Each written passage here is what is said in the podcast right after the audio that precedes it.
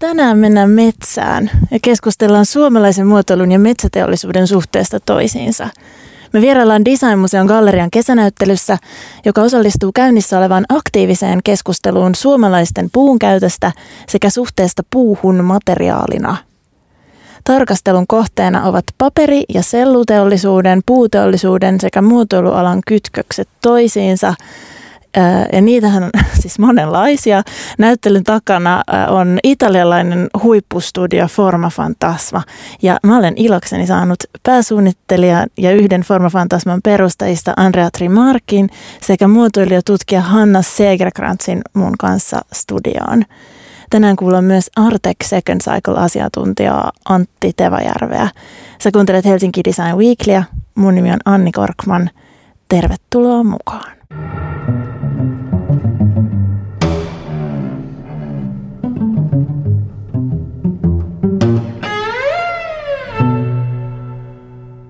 Hey, welcome to Helsinki Design Weekly. Uh, I have the head of design and co-founder of Forma Fantasma, Andrea Trimarchi here. Welcome. Hello, hi Annie.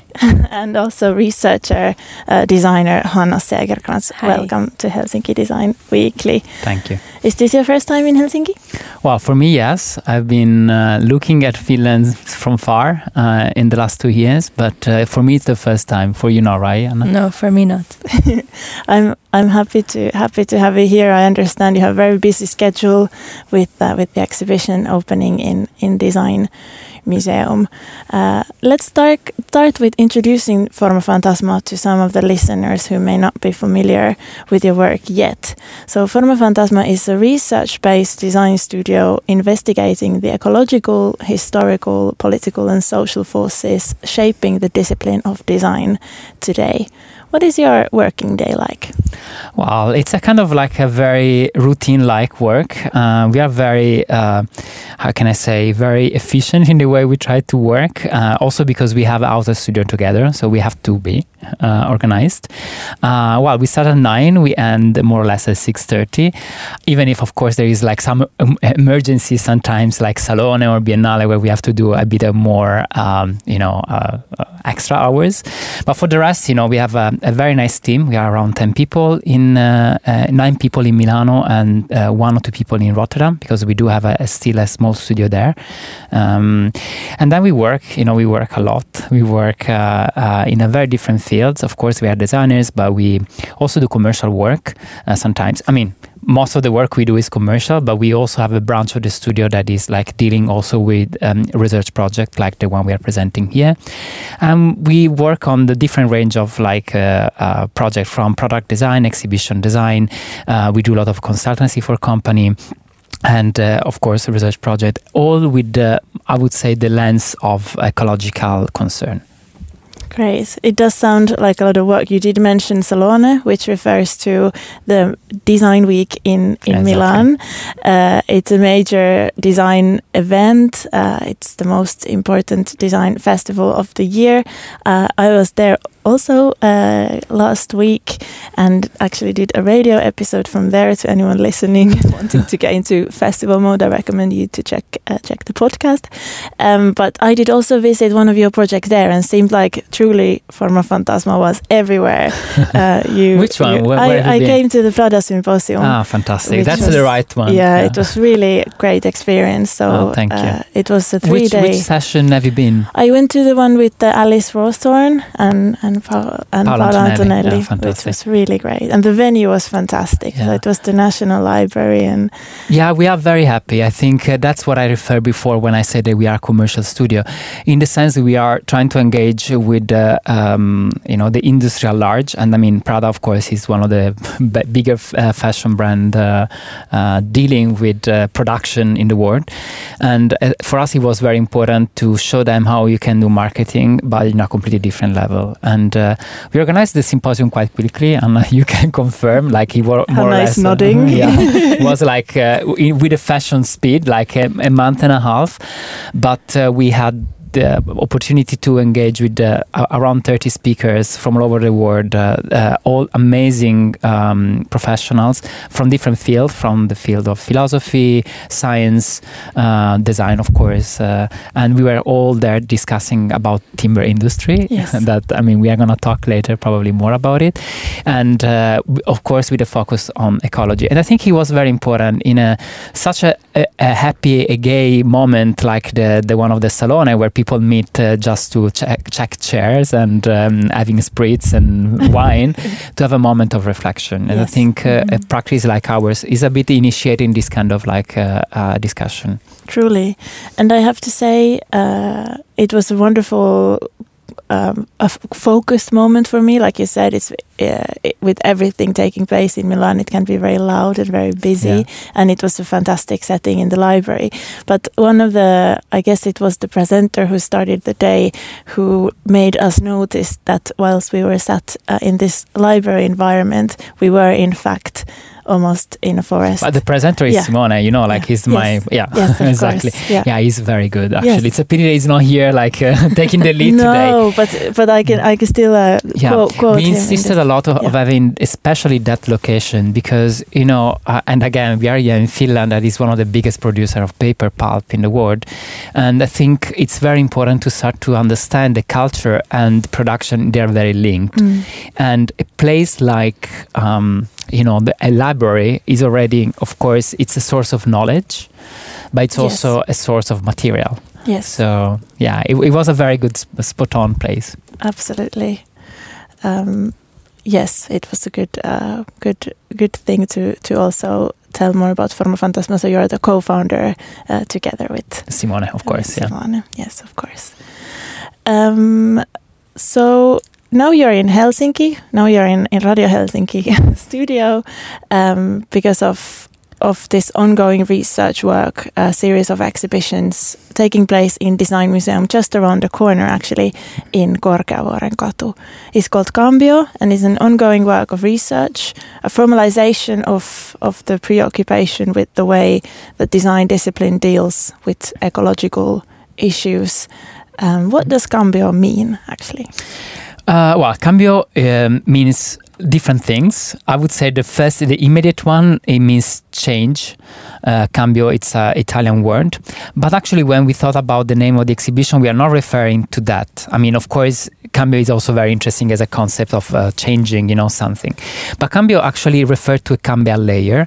The cambium layer is like a layer that sits between the cork and the inner part of the tree uh, is the one that actually is producing uh, uh, the tree and to, to, allow the tree to grow and to adapt to different uh, situation and uh, it was the one uh, the, the one layer that allow plants to go, get out from the sea and to actually colonize territory and earth and the earth as we know as we know it today.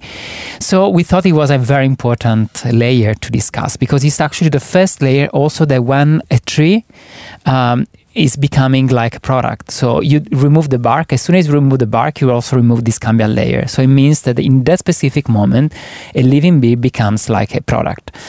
Um, so I would say that that is almost the entry point of the exhibition. And uh, um, I mean, here in the uh, Design Museum, we have a, a, shorter version, a, smaller version than than the Cambio exhibition that has been initially commissioned by the Serpentine Gallery in London. And something that we did since the beginning because we knew that the exhibition should have traveled we wanted to make the exhibition as contextual as possible. So every time the exhibition travel become bigger, smaller, but it become contextual. So when he traveled to uh, to Italy to Florence, it became contextual to the Florentine uh, uh, context. Uh, then we went to Switzerland, and then we started to look into the uh, Alps and that uh, that part of the region. Of course, we are here, and we are really concentrating on the Finnish one. and obviously, our our relationship here in in Finland mm -hmm. to the forest and the woods is something that we'd like to see to be quite specific and and quite spe spe spe uh, special.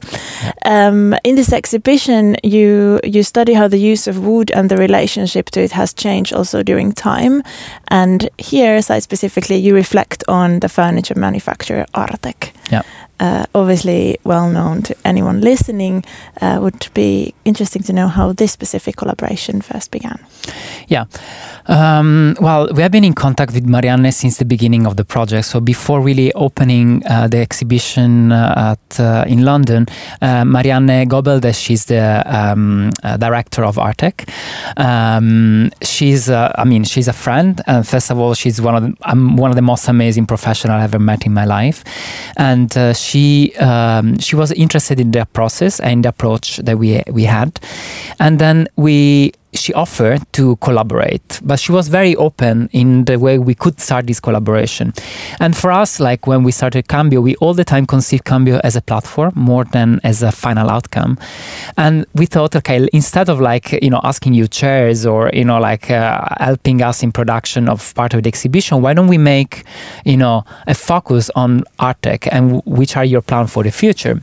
Because I think there are only a few company, design company that can refer to biome, to a specific biome. You know, like Finland and Artek is a Finnish company that has like a lot of trees around it.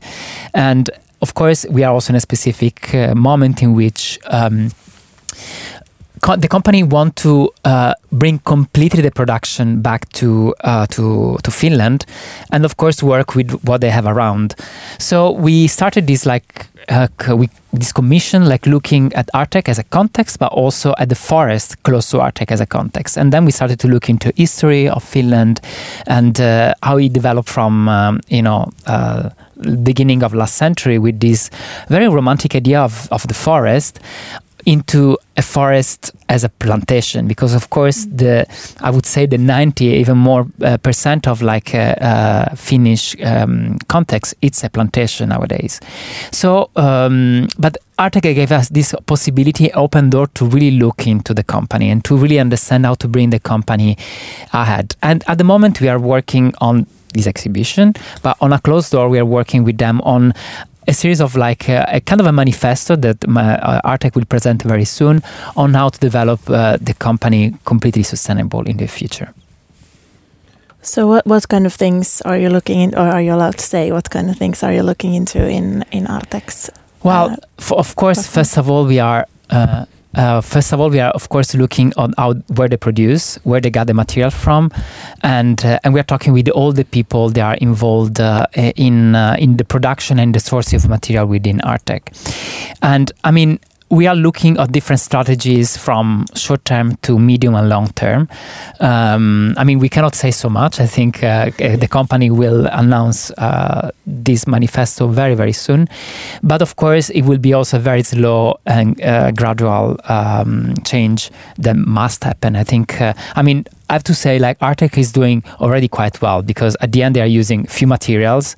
Uh, you know, they only use screws, some glue, and wood. I mean, you know they don't have like a huge apparatus of a, a, huge variety of material to take care of. I mean they are really looking into that. Yeah. but something that we are looking at the moment i think is very interesting. And then maybe also another work on the research i would like you to to talk more yes. is that of course the uh, material changed a lot in the last century.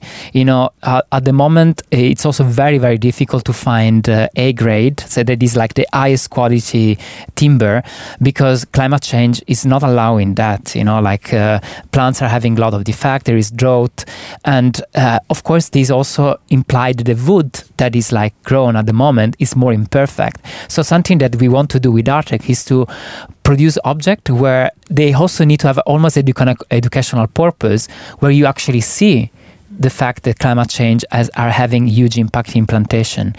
So uh, we start to probably we will start to use also quality that is less quality for the user. I mean, it's still super high quality and maybe we have some knots mm. in the uh, in the in the wood but we need to start to really think about a different way of thinking about quality in product that because we are not anymore in the luxury position of having like uh, entire forest for us where we can choose the best wood or the best livelihood to have the best leather this is like a completely different moment in time Absolutely.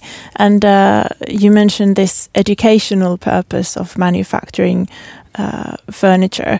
Uh, obviously, for Artek, the scale of the production is still manageable. They Yeah. don't massively overproduce products such as some other furniture companies might do. But what they also do quite well is that they talk about the life uh, span of the of the work, and this is, uh, or mean the, the furniture and the items. Which one example is Artek's second cycle project, uh, which uh, which sells vintage and secondhand uh, products and furniture in very uh, high quality and also advises on how to take better care of them. And this is something that we will hear more about later on in, in this episode. Uh, let's go into more detail with this uh, research work with Artek after a very short break.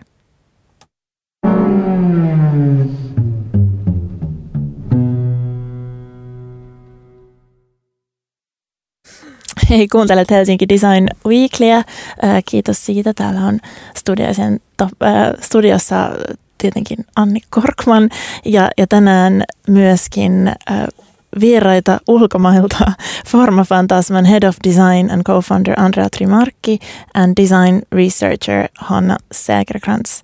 Let's go into more detail on what the research process is like at Pharma Fantasman. Yes. So usually we start investigating a topic initially in the studio itself, um, a lot by reading, whether it's books or scientific studies.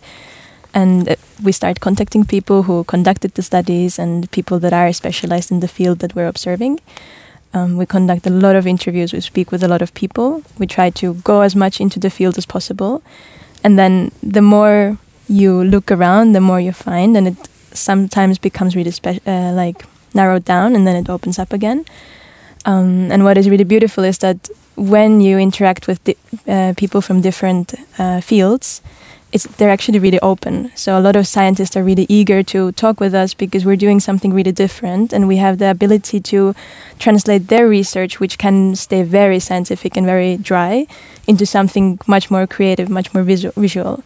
So there's a lot of um, like eagerness to collaborate with us, which is really great for us, I think. Um, some of these people stay more part of the process. We refer back to them. We go back to them for more questions. Some people just come for one talk, um, and slowly we start to narrow down the topics that we that we talk about, and then eventually the installations are translated. But it's it's a lot of interaction, which is really beautiful.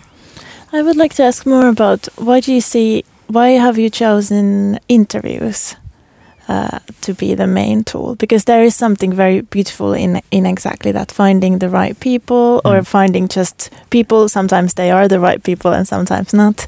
Uh, but is there some? Well, interviews are some- very helpful because, uh, first of all, well, we have the first interview we have usually it's very informal, not recorded. Then we go into the recording. Uh, people in interviews try to narrate. In uh, uh, in academic paper, they need to be very strict Mm. uh, in the way they write and they need to refer to specific articles so they become most of the time especially when you talk with scientists they become very uh, technical Mhm. talks the interviews instead they are completely free association they can be free to speak and we found that part the most compelling. Then i think what is important i would say on in our process that uh, i think cambio was really great as an experience for the studio is that you know not everything got translated into an exhibition. You know in cambio we had this book and i think it, it was quite amazing um, that is again sold out. Four times we saw we we printed again is sold out where we show how we also work in the studio. So in the catalog we have some um, specifically commissioned text some reprint of uh, essay that we found very interesting. And then we have the recording the transcription of the interviews. In a way that for me the, the book is very almost like a, a research book that you can really see how we do research in a studio. And uh, I think we all the time. I need to repeat it all the time. We are we are a commercial studio, so doing research in a commercial studio is not doing research in a university. Mhm. So also funding a project like that, it for us it takes uh, you know a lot of energy because uh, in Cambio at the end not the cambio, the Finnish uh, chapter. At the end, for the Finnish chapter, you have been working, you and simon in part, Mhm. and uh, we UC that did the video. Simone is one of the person, simon valen that work also in the studio. UC is the video maker, they make uh, one of the new video. But f- for Cambio in uh, Serpentine, we were like around nine people working full time uh, in the last six months of the project. It means like hundreds of thousands of euro to fund something like that. For us, it was very important to understand how much cost actually a R&D project. Um, yeah, and I think it's getting well better because also now we got a new commission from the National Gallery of Oslo where we are uh, doing a project about uh, wool and the relation between human and animal. In this case, of course, the the ship. But we we were able to you know to tag how much a research project cost. So um, I think we are learning a lot. And also, Cambio, as I said before, is a platform. It's not an exhibition. Cambio was also the Prada Frames talks we did in Milano. You know, at the end, it was about the forest industry, and it's the collaboration we did Artek. So, this Cambio for us, it's a yeah, it's a multi uh, form uh, uh, platform. Yeah, yeah. Um, well, thank you uh, for for explaining that. Especially when when discussing this idea of research, it does come with connotations. So I understand you must be always explaining this difference between commercial work and academic research. Um, but it's uh, it sounds like it's quite a free way Yeah. to work in in that sense. I also uh, remember uh, featuring Forma Fantasma in Helsinki Design Weekly previously. You did an interview with our editor Crystal Benz, and and I, I something that stick with me from from that interview was that uh, Forma Fantasma looks as objects uh, as not the end point of the research, and to look at objects and things around us uh, in almost like in other way around that these are all that you are looking into these are all tools that allows you to carry the research on to look for companies that recycle circuit boards or extractors or deal with Mhm. dead stock and and there is also something quite uh, inspiring for me in in that as well that the work continues all the time and maybe someone takes something from Cambio and then puts it into something else and maybe that creates a dialogue that brings back to your work Yeah, totally. I mean, like we all the times think that we need to be generous. I Mhm. think something that we need to learn from the scientific world is this idea of generosity. Um, you know, we just came out from more or less came out from pandemic, is because you know all the scientists started to uh, share knowledges, and then we were able in two years to get a vaccine and to be out of the nightmare, more or less. And this is should happen in our discipline. It, it we cannot work anymore with this idea of authorship where you know everybody works in vacuum and we should not copy. Actually we should do the opposite. It's the moment of opening up as much as possible. And uh, a project like Cambio show us, or, or a stream you mentioned before, this project about electronic waste, it was a way for us to understand how we should do work in contemporary time. You know, we are also highly involved in education. We are the head of a, a new department in Eindhoven called Geodesign. We really believe in educational, uh, in, a, in the educational part of the game, but also how much object can live out of the appearance, you know, on how they look, but on how they perform. You know, we, we have been like in the last 30 years only concentrating on the well-being of human, how much uh, functional is the object, uh, about technology, but we never really thought about all the side effect of it. Yeah. And I think it's the right moment that- that we should uh, put our attention on. absolutely And we should do it collaboratively. so. Absolutely. Yeah, I guess in some ways, going back to uh, the metaphor of the COVID pandemic, that was already an example that we are also actually capable of radically changing our behavior and our everyday lives. So why not take that uh, understanding and then Yeah, but also you know the else? object because also this power of narrative uh, that object has you know objects are already telling us about climate change if you think about objects they are producing nowadays in wood. Wood is a perfect and amazing recording of our time. You know through the the reading of like the circles you can really trace the changes happening in the last 100 years. One piece that we have the, um, in the original Cambio exhibition was really analyzing through a coring, like a, a, a, tree trunk in the Alpine Alpine region, and through the coring, you can read in the last 120 years the, the fact that you know the the Alpine region uh, confront with a three degree more in just 50, 60 years. Mm and of course through the, that tree became chairs probably or a cluttering for a wall this reality that is surrounding us is telling already screaming already to us mm. that the climate crisis but we are not able to read it mm. yes and this uh, this Cambio project and the archive is uh, indeed open for everyone and can be found uh, online. Uh, if you just Google it, and you will find lots of interviews, lots of lots of research, knowledge, and thoughts. And also going back to uh, going back to the exhibition currently on in Design Museum here in Helsinki, open until August twenty eighth. Twenty eighth August. Thank you very much. Um, is there something that uh, one could expect when visiting, or something that you would like to? Make the visitor to notice? Well, um, maybe I will say one, then Joanna, you think also another one. uh, well, first, because also you know you come from this this region, so I think you can also maybe I'm curious to know what you learn also from this process. From what I learned, uh, it's that we should start to look at forests differently. Also, especially when uh, they become like a, a symbol of uh, national identity. You know, like Finnish forest forest, it's like really embedded into like uh, what a Finnish is, right? You are really connected to this. And of course, looking at what's surrounding us not anymore as a as a natural environment but as a plantation will change completely the way you experience uh, that uh, that environment. And also you know like uh, in the last 100 years the your environment changed a lot. You know it was like a natural forest more or less before the 19th century and then became you know one of the biggest producer of timber in the world also doing like most of the time not very high quality product like at the end you're producing paper pulp for the majority that is means like paper and then throw away society mm. so I think we should kind of like rethink about uh, what we have around us. Especially, you have like the you are so lucky to have so much space and so many like uh, uh, resources that maybe thinking about how to use them, uh, it's uh, probably necessary. So I learned how there is this entanglement between uh, national identity and uh, uh, env- national environment. Thank you. What about you, Hannah? What was your biggest learning? Well, sort of stemming from the same thing, as a fellow Nordic myself, um, there is this romantic idea of the forest that you sort of grow up with, saying you come from the nation of the forest and it's really embedded in the culture.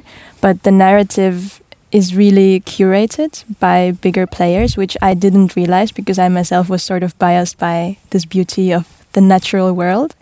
And then realizing that majority of it is actually not natural anymore, and what we are surrounded by is just plantations of forests that look natural, but they're eventually going to be cut down for the production of paper pulp and timber. That was really surprising that people really are still in this bubble. And it's not to offend anybody, of course, of course because um, we are still part of the system. But I found that quite surprising, and I feel like for any Finnish person visiting the exhibition, it is different than how we would look at it from Milan, like True. working on this. Um, but I think everybody can still learn different things. Yeah, I, I, agree. I mean, of course, we are not here to, you know, we come from abroad and we tell you like how to, you know, absolutely not. But there is something to say, like, um, you know, there are a few countries in Europe that has the opportunity to you know to work with such an you know huge amount of like uh, resources mm-hmm. in this case timber so it's important, you know, like to to look at them differently. I think there has been like few years, uh, especially in the in the uh, moment in which um, you know the the um, F- Finland was passing from a country that were producing tar to a, a, a country that is producing timber. Um, had been like some obscure moment, like for instance when um, the orange um, Agent Orange. Agent Orange uh, has been used, you know, that displays also a lot of like Sami people and livelihood of those people. And you know, all- every time we think about this destruction, we all the time refer to Amazon or to you know places that are very uh, far from us. Instead, Mhm. you know, it's happening uh, around our corner. So we should start to look at also at our place as places where reality is constructed and climate change is happening.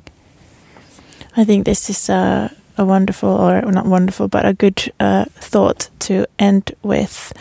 Uh, so thank you so much for coming to uh, Helsinki Design Weekly radio show, Andrea and Hannah. Um, and I recommend everyone listening uh, visiting the exhibition in, in Design Museum in, in the gallery space and to consider uh, the narrative indeed that has been uh, built uh, for us for us Finns. So so go there and, and learn more about the woods that we think we know so well. And in a little moment we continue uh, and head to Artek second cycle. Eli palataan asiaan hetken kuluttua.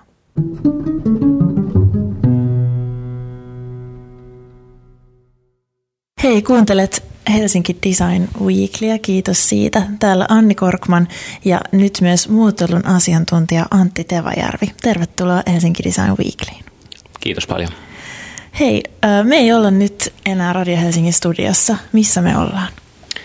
Itse asiassa me ollaan aika lähellä tässä Pikkurovalla, pieni Robertikatu 4-6, tämmöinen 600 neliöinen kellaritila, missä on paljon suomalaista muotoiluhistoriaa aina esillä. Pääpainona ää, Artekin historiaa, mutta myös paljon muuta suomalaista muotoilua. Me ollaan siis Artec Second Cycleissa tämmöinen varmaankin yksi tämän hetken parhaiten tunnettuja muotoilun ystävien kohteita Helsingissä. Ja tosiaan Pikkurovalla Punavuoressa. Antti, sä oot ollut täällä töissä pitkään. Sä muistat ja osaat jopa kertoa, että minkä takia Artec Second Cycle aikanaan perustettiin. Joo, mä oon tota, aikaan kulunut nopeasti. Mä oon ollut 16 vuotta Artekissa töissä ja itse asiassa toi Second Cycle, niin kuin ne ihan ensimmäiset askeleet otettiin jo vuonna 2006. Eli sen aikainen toimitusjohtaja Mirko Kuhlberg ja taiteellinen johtaja Ville Kokkonen oli ideoinut päässään tällaisen, tällaisen tota, projektin, missä alettiin itse asiassa talkoovoimin arteklaiset etsimään vanhaa ää, Aallon tuotantoa. Lähinnä se oli aluksi Aallon jakkaroita ja tuoleja, äm, jotka saattoi olla päälle maalattuja, hyvin patinoituneita. Ää, tällaisiin, ehkä siinä idea oli alun alkaen niin kuin korostaa sitä, että miten parha, parhaimmillaan niin kuin Aallon tuotanto ajan myötä vaan niin kuin jollain tavalla muuttuu mielenkiintoisemmaksi. Ja sitä äh, keräilyprojektia jatkettiin aika pitkään, että meillä oli aika laaja laaja tota, varasto erilaista aallon tuolia, jakkara varastoa esillä erilaisissa niin kuin kansainvälisissä ja paikallisissa näyttelyissä.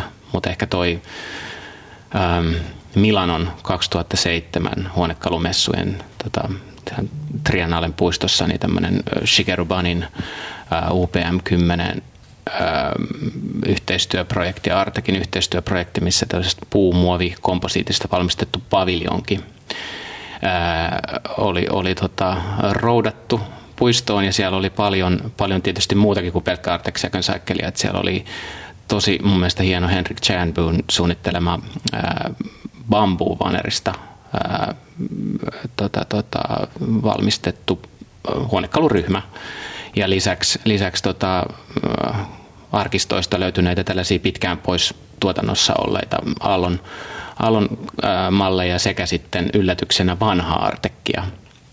Ja tota, se vastaanotto oli todella hyvä ja me oikeastaan niin kuin pitkään vaan, se ei ollut niinkään semmoinen hirveän kaupallinen ää, tota, kärki siinä toiminnassa, että enemmänkin vaan PR siihen niin kuin Artekin ja Aallon tuotannon niin kuin ajattomuuteen.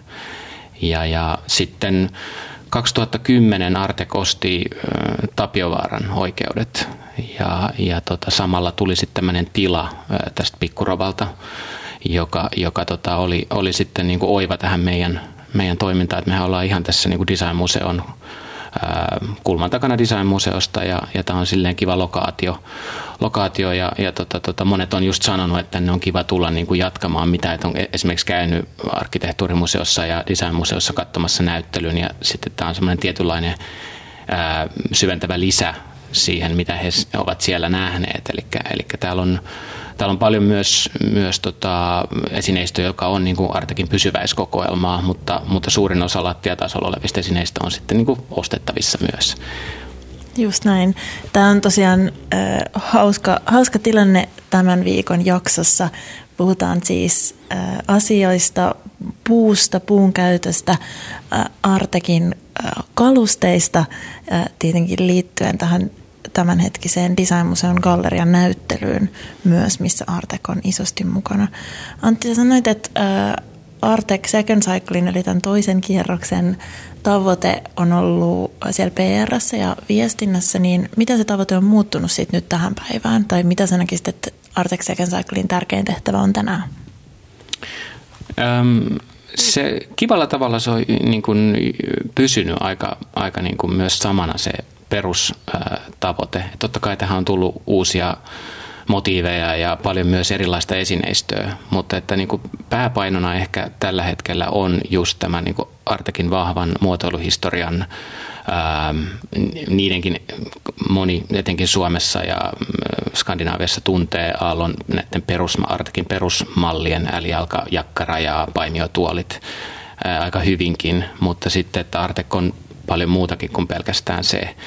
Niin, niin tota, näiden myöskin Al, Ainon ja Alvar Aallon tuotannon ohella Artakissa työskennelleiden, työskennelleiden tota, muotoilijoiden esiin tuomista, jotka on vähän jo monet voinut jostain syystä vaipuu vähän jo unohduksi. Eli tässä on tällaista niin kuin nostatustyötä ää, paljolti, mutta ehkä vielä aina mä uskon, että meillä tulee olemaan niin kuin vahvimpana vahvimpana niin kuin kärkenä se Artekin historia, mutta mut noin niin kuin laajemmin suomalainen muotoiluhistoria viimeiseltä sadalta vuodelta. Et se on se, on se niin kuin, mitä, miten, mä haluaisin, miten mä haluaisin kuratoida meidän, meidän ja mun kollega myöskin Timo Penttilä, että me ollaan aika pienellä porukalla. Tässä on, tässä on minä, Timo ja sitten tota, visuaalisti Noemi, joka, joka tota, kolmistaan pyöritetään, pyöritetään tätä tätä tota, yksikköä, mutta tietysti me saadaan hirveästi tukea myös Artekin muilta osastoilta, että me ollaan vahvasti,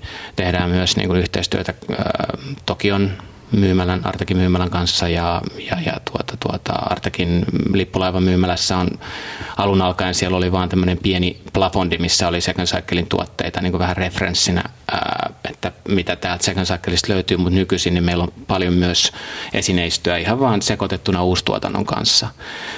Ja, ja tota, lisäksi markkinointiin paikallisesti sekä, sekä aika vahvasti myös, myös tota Arte Globalin kanssa. Ja siihen lisäksi, mikä mulle on ehkä hedelmällisintä, on tämmöinen tutkimustyö, mitä me pystytään niin kuin antamaan eri keräilijöille, muse- museoille ja, ja, ja tota myöskin sitten nykyhetkisen tuotannon, jos harkitaan esimerkiksi jotain uudelleen lanseerausta, jotain tiettyä mallia, joka on ollut pitkään pois tuotannosta, niin me pystytään niin kuin meidän kontaktiverkoston kautta ja omien niin kuin arkistojen kautta auttamaan siinä, että minkälaisia ää, versioita esimerkiksi jostain tietystä aaltomallista on ollut. Et se, on, se on aika monisyinen syinen tämä tota, tää työ, mitä mä täällä teen. Joo, kuulostaa, kuulostaa tosi monipuoliselta, tosi inspiroivalta. Voisin kuvitella myös, että saatte jonkin verran yhteydenottoja ihan tavallaan ei-ammattilaispiireistä myös. Jokaisella suomalaisella on varmastikin jonkinlainen suhde Alvar Aaltoon tai ainakin näihin ikonisiin esineisiin, niin tuleeko teille jotain kyselyitä esineiden esimerkiksi arvosta tai jostain kunnostamisesta tai ylläpidosta, korjaamisesta? Joo, sitä tulee ja se ei oikeastaan niin kuin liity Artex Second Cyclein toimintaan pelkästään. Et se on itse asiassa ollut semmoinen, niin mm, mikä on aina ollut Artekissa. Eli et, et tiedetään, että on arvostetun arkkitehdin suunnittelema mm, tuoli tai jakkara tai valaisin ja siitä halutaan selvittää sitten niin kuin lisää, niin me ollaan pystytty itsekin välillä niin kuin yllättyy, kuinka paljon kaikkea sellaista ähm, malleja, mitä niin kuin ei itse ole alun alkaen edes tietänyt, että on Artekin tuotanto, niin on sitten selvinnyt tutkimuksen kautta, että on, on myöskin niin kuin, ää, Artekin piirustuskonttorissa Ai ää, piirrettyä. Anna joku esimerkki tällaisesta. No niitä on itse asiassa yllättävän monta esimerkkiä. Että se Artekhan on siis on nämä perusmallit ja sitten on, on ollut vahva tämmöinen niin piirustuskonttorin niin kuin perusmallien tai ihan jonkun muun estetiikan omaavia projekteja, joita sitten tota Artek on piirtänyt erilaisiin rakennuskokonaisuuksiin tai sitten joku tietty yks, yksittäinen sisustus. Ja niitä saattaa tulla myöskin sillä provenienssillä, että me saatetaan tietää, mistä se tulee ja sitten se on aina helpompi tehdä se tutkimustyö. Ja siinä me ollaan niin kuin hirveän paljon tukeuduttu etenkin, etenkin tota Alvar Aalto-säätiön museon mä näen heidät jo niin kuin vähän niin kuin kollegoina. Eli me tehdään aika paljon, paljon tota säätiön kanssa yhteistyötä ja sitten meillä on vahva tämmöinen aaltointoilijoiden, entusiastien tota, semmoinen joukkio, joihin me ollaan paljon, ollaan tukeuduttu myös heidän niin kuin tietoon. Ja siellä on ää, tällaisia niin kuin tutkijoita, arkkitehtejä, ää, asiaan vihkiytyneitä ihmisiä, jotka on niin kuin selkeästi kokee, että meillä tämä niin kuin meidän projekti on mielenkiintoinen ja sitä kautta ollaan pystytty selvittämään paljonkin tota, sellaisia jollain tavalla niin kuin pimeitä kohtia liittyen johonkin tiettyyn esineeseen, jolla on saatu lisää materiaalia. Mutta se on ihan siis, voisi sanoa, että joka vuosikymmeneltä on, löytyy tämmöinen muutamia esimerkkejä ihan tosta vaan. Eli, eli tota, se on ollut yllättävän, yllättävän tota, hedelmällistä se tuotanto et, ja, ja, ja ne, se, se estetiikka kaikki, vaikka se on ajatonta, niin se ei ole niin kuin pelkästään tätä aallon perus, minkä kaikki niin kuin jo aika helposti tunnistaa, vaan paljon muutakin. Mm. Puhutaan paljon ajattomuuden estetiikasta ja siitä muotokielestä, jota ei tavallaan voi automaattisesti ainakaan jotenkin ehkä suorilta yhdistää mihinkään tiettyyn vuosikymmeneen. Ja nyt kun puhutaan myös puusta – ja näiden esineiden, kalusteiden alkuperästä, niin toi Andrea Trimarkki sanoi tuossa jossain yhteydessä, että puuesineen käyttöiän tulee aina olla pidempi kuin sen kaadetun puun elämä oli. Ja se on aika kaunis ajatus. Ja se on jotenkin täällä, varsinkin nyt täällä, missä olemme nyt, täällä Second Cycleissa, Pikkuroballa, niin tosi vahvasti läsnä. Että nämä on oikeasti vanhoja esineitä, mutta ne kuuluu silti käyttöön ja käytettäväksi vielä pidemmän aikaa. Niin minkä takia se patina on niin kaunista?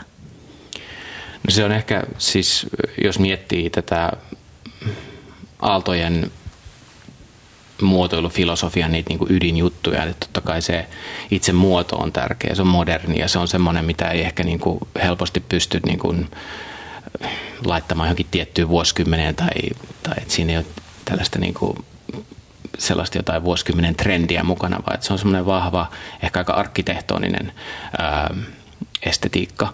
Se on yksi pointti, mutta sitten ehkä mistä niin kuin verrattuna moneen muuhun modernistiin, niin Aallolla ja Artekin estetiikassa just se puun ja muiden ää, hyvin aikaa kestävien tota, materiaalien, materiaalien käyttö on ehkä siinä niin kuin jollain tavalla mun mielestä niissä parasvaloissa usein, että se, se että on ollut puukalusteita, nahkaa, rottinkia, kaikki, kaikki nämä materiaalivalinnatkin on sellaisia, mitkä niin kuin tukee sitä, että se niin kuin ajan myötä vaan parhaimmillaan, niin se estetiikka vaan jollain tavalla syvenee ja siitä tulee jotenkin sellaista niin kuin, ähm, jotenkin, jotenkin mä koen, että se on, se on se yksi tosi vahva pointti. Ja puu, puussa yleisesti ehkä se, se on myöskin mun ymmärtääkseni Artekin tämän hetkinen semmoinen niin kuin tavoite, että tosiaan se, se puu itsessään niin kauan kuin se on saanut kasvaa, niin että kun siitä tulee sitten puuhuonekalu Artekille, että se voisi parhaassa tapauksessa kestää niin, tälleen niin kliseisesti isältä pojalle. Mm. Ja, ja se, se pointti on, on niin kuin ihan, ihan siis mä koen, että monella niin kuin suomalaisella vähän niin äidinmaidossa, että se ei ole tullut Artek Second Cyclein myötä, vaan että se on, se on, se on ollut jo aiemmin Artekissa semmoinen, että on tietynlainen arvostus siihen, siihen tota, esineistöön, mitä löytyy, huonekaluja, valaisimia, lasia, kotoa ja ni, niitä arvostaa niin paljon, että niiden kanssa niin kuin haluaa, haluaa tota, jatkaa sitä elämää ja toivoo vielä, että ne pystyisi sitten niin kuin siirtyä, siirtyä sitten niin kuin, ehkä niin kuin sukupolvelta toiselle tyyppisesti. Ja se, se ehkä puussa on, on niin kuin hyvä pointti, että sitä pystyy entisöimään, mikä on ehkä tällä hetkellä haastavaa, että meidän pitäisi löytää, ja on paljon nuoria, jotka tota, on innostunut just entisöimisestä. Ja se, sitä kautta meilläkin meillä on, on tullut uusia kontakteja, jotka, jotka on tota, mielellään ottaa meiltä projekteja.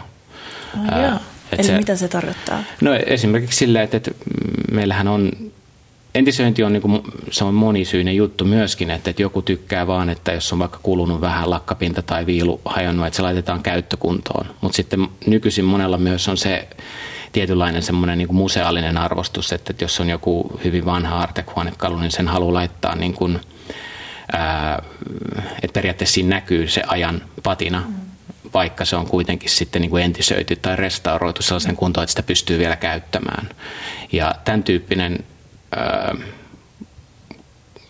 niin kuin kulttuuri mun mielestä kivalla tavalla nyt niin kuin nuorten parissa myöskin niin kuin lisääntynyt. Et, et meillähän on hirveästi sellaisia vanhoja vanhan koulukunnan tällaisia entisöintikontakteja, jotka alkaa olla jo aika iäkkäitä. Et on ollut kiva, että on, on tullut uusia, uutta verta sinänsä tällekin alalle mm. ja, ja tota, se, on, se on tosi tärkeää. Ja, Mistä luulet, että se johtuu? Tai mistä se kertoo, että nuoret haluaa entisöidä kalusteita ja tällaista asiat kiinnostaa?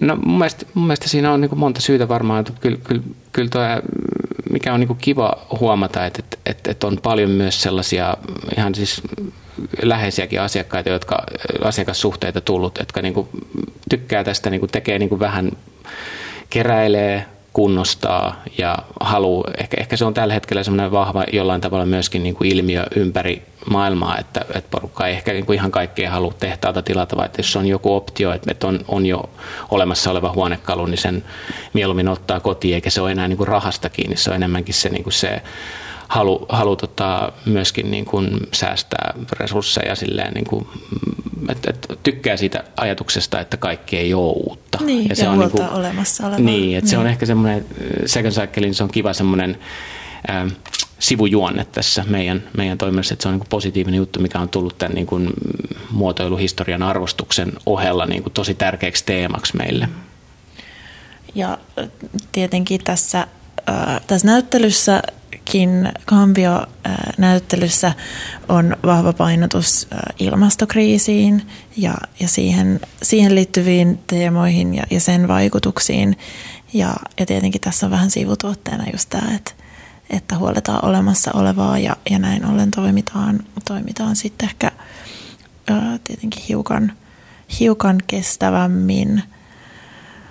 Öm, ehkä jos mietitään vielä Artekkia, joka meillä puheissa tuntuu profiloituvan aika vahvasti sinne aaltoihin, niin äh, sulla on varmaan mainita myös muita Artek, Artekki, Artekin historiaan vaikuttaneita muotoilijoita, niin, niin kerro meille vähän heistä, joista pitäisi puhua enemmän. Joo, tämä on, on kiva tota, aihe mulle, koska se on, se on niinku alusta alkaen ollut mulle tärkeää, että, että tota, ää, tällaisia ehkä vähän mm, unohduksiin jäänneitäkin muotoilijoita on nostatettu tässä Artex Second Cycling projektissa. Ja Aino Aalto on kivalla tavalla, aika Ainon, Ainon merkitys Artekille etenkin on ollut aivan, aivan niin kuin äärimmäisen tärkeä. Ja si, siinä on myös ollut sitten Maija Heikinheimo, josta nytten, mikä on todella hieno kuulla, että on tulossa, tai tietääkseni on just tällä hetkellä on näyttelyjä tuolla, tuolla Säännöt Salon kunnantalolla ja on tulossa ainakin pienimuotoinen julkaisu. Ja sitä tutkii ää, Maija Heikiheimon uraa ja tuotantoa myös niin kuin kivasti eri puolilla, että se ei ole pelkästään, pelkästään tämä yksi julkaisu. Ja sitten on, sit on myöhemmin, tota, Maija Heikinheimo kuoli 63, niin Benaf Schulteen teki pitkäaikaisen uran, yli 40-vuotisen uran Artekin taiteellisena johtajana. Ja sekin aikakausi, vaikka se on lähempänä meitä, niin se on, se on tota, mm, omalla tavalla niin kuin, ei niin tunnettu etenkään kansainvälisesti. Et musta tuntuu, että Suomessa niin tämä Benin aikakausi on, kaikki nämä mallit on aika hyvin vielä hallussa, mutta että se olisi, se olisi kiva, että sitä, se ei unohtuisi, että sekin, sekin puoli, puoli Artekis olisi silleen tiedossa. Ja siellä olisi niin kuin lukuisia muita ää, suunnittelijoita, joita tota, me aktiivisesti itse niin kuin yritetään nostattaa meidän, meidän tota, nettisivuilla korostaa heidän, heidän tuotantoa ja, ja, ja, ja, ja tota, tota, ehkä niin kuin itselle on, on, on sit ollut muutkin kuin pelkästään huonekalumuotoilijat, jotka on liittynyt Artekkiin, niin ollut, ollut tota, kiinnostuksen kohteena, että Marita Lübeck on tämmöinen yksi suomalaisen keramiikka, siis niin kuin käyttökeramiikan pioneereja, joka on, on vaipunut täysin unohdukseen. Ja nyt täällä on tuolla Fiskarsissa Karin Viidnesin upeassa keramiikka Kvum-museossa. joo, joo, museossa niin, tota, esillä. Ja, ja siellä on mun ymmärtääkseni vielä tota, lisäksi äh, Vuokko Nurmesniemen töitä, mikä oli mulle joo. aivan ylläri. Tämä on niinku kiva, kiva tota, että et, et tulee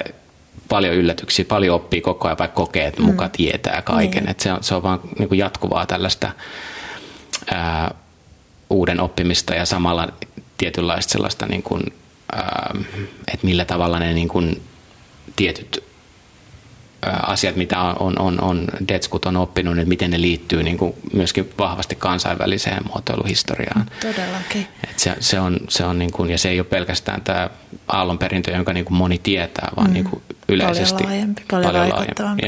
Ja se on täällä Second Cycleissa jotenkin tosi voimakkaasti läsnä tälleen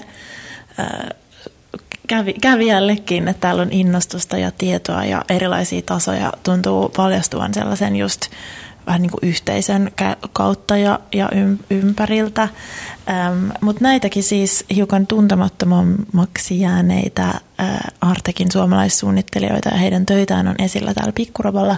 Äh, miten tämä on nyt auki, miten täällä voi päästä käymään ja olisiko sulta, nyt kun me katsotaan ympärillemme, niin onko sulla joku semmoinen äh, esine täällä, missä sä oot ollut tosi innoissasi itse viime aikoina, missä että kaikki kuulijat ryntää tänne ihailemaan? No siis me ollaan tien päällä aika paljon, eli me ollaan sopimuksesta auki maanantai-keskiviikko.